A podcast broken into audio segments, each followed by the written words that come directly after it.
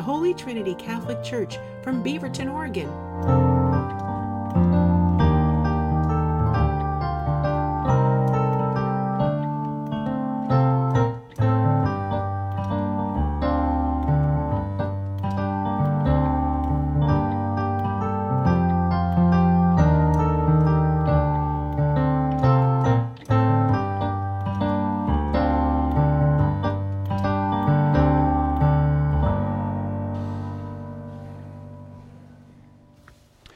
Good morning. And it is a good morning. I want you to think for a minute about a time when you were entirely at peace, where you felt secure, you felt loved, you felt hopeful, you felt things were going well. Can you think of a moment like that? On Fridays, when I'm away, my favorite part of the day is my nap after lunch. And this last Friday, after a particularly vigorous and satisfying Friday morning getting my chores done, I had lunch and I got into my recliner.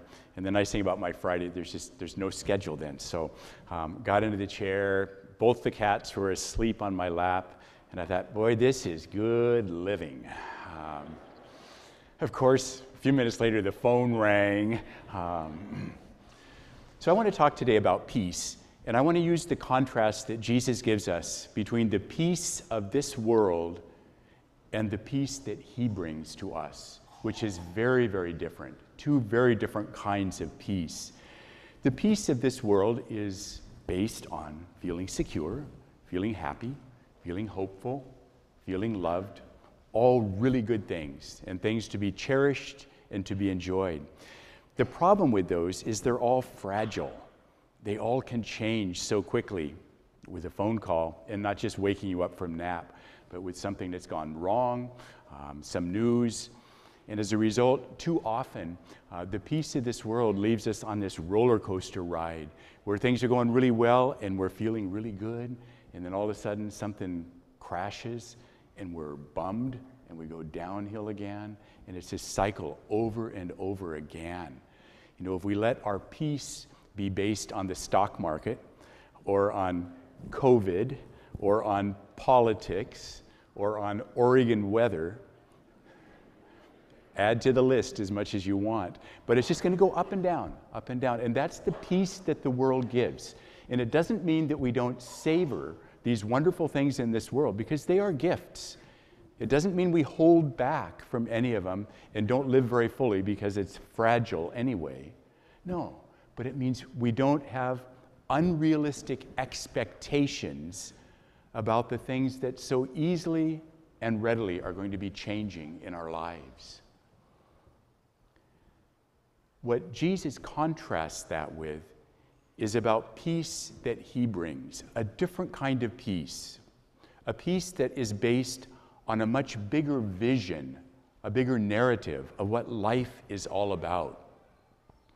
So imagine for a moment that we have a satellite looking right down through that window directly above us from however many, I don't know how high are satellites.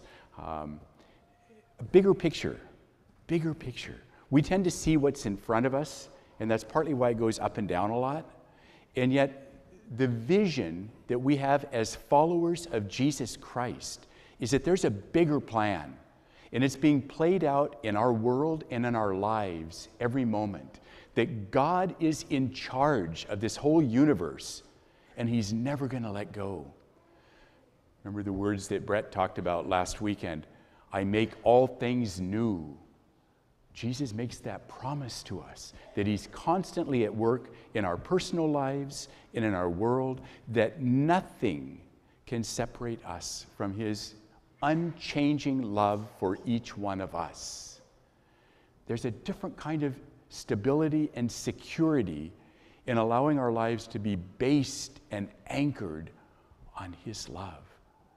A God who is working in any and every situation, a God who brings meaning and purpose even out of suffering and out of the cross. That's the peace that endures. That's the peace that Jesus offered to his followers.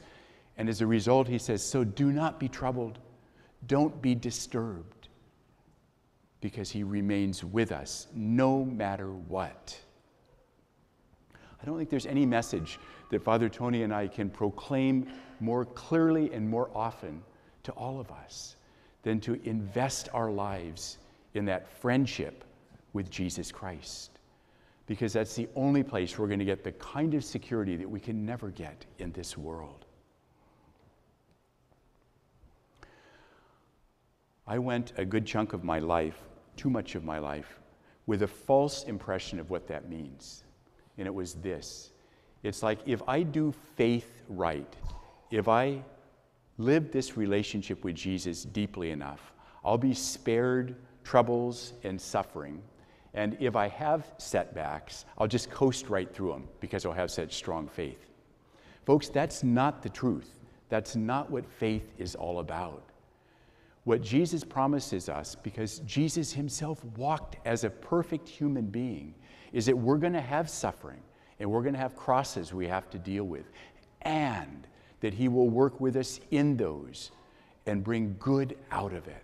Sometimes we don't see it, oftentimes we don't see it.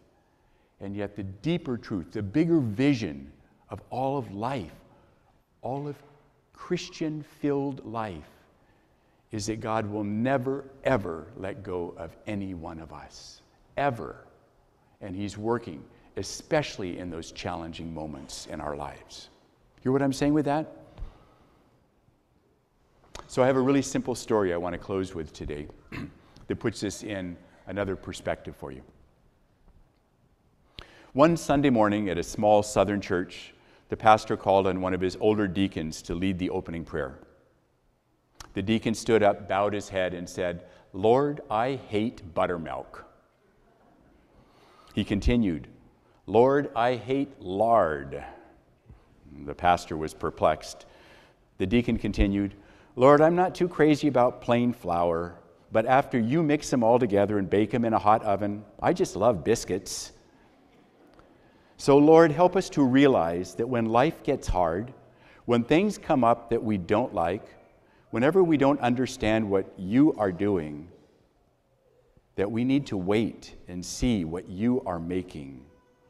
After you get through mixing and baking, it'll probably be something even better than biscuits. Amen. Do I hear an amen? Amen. Thank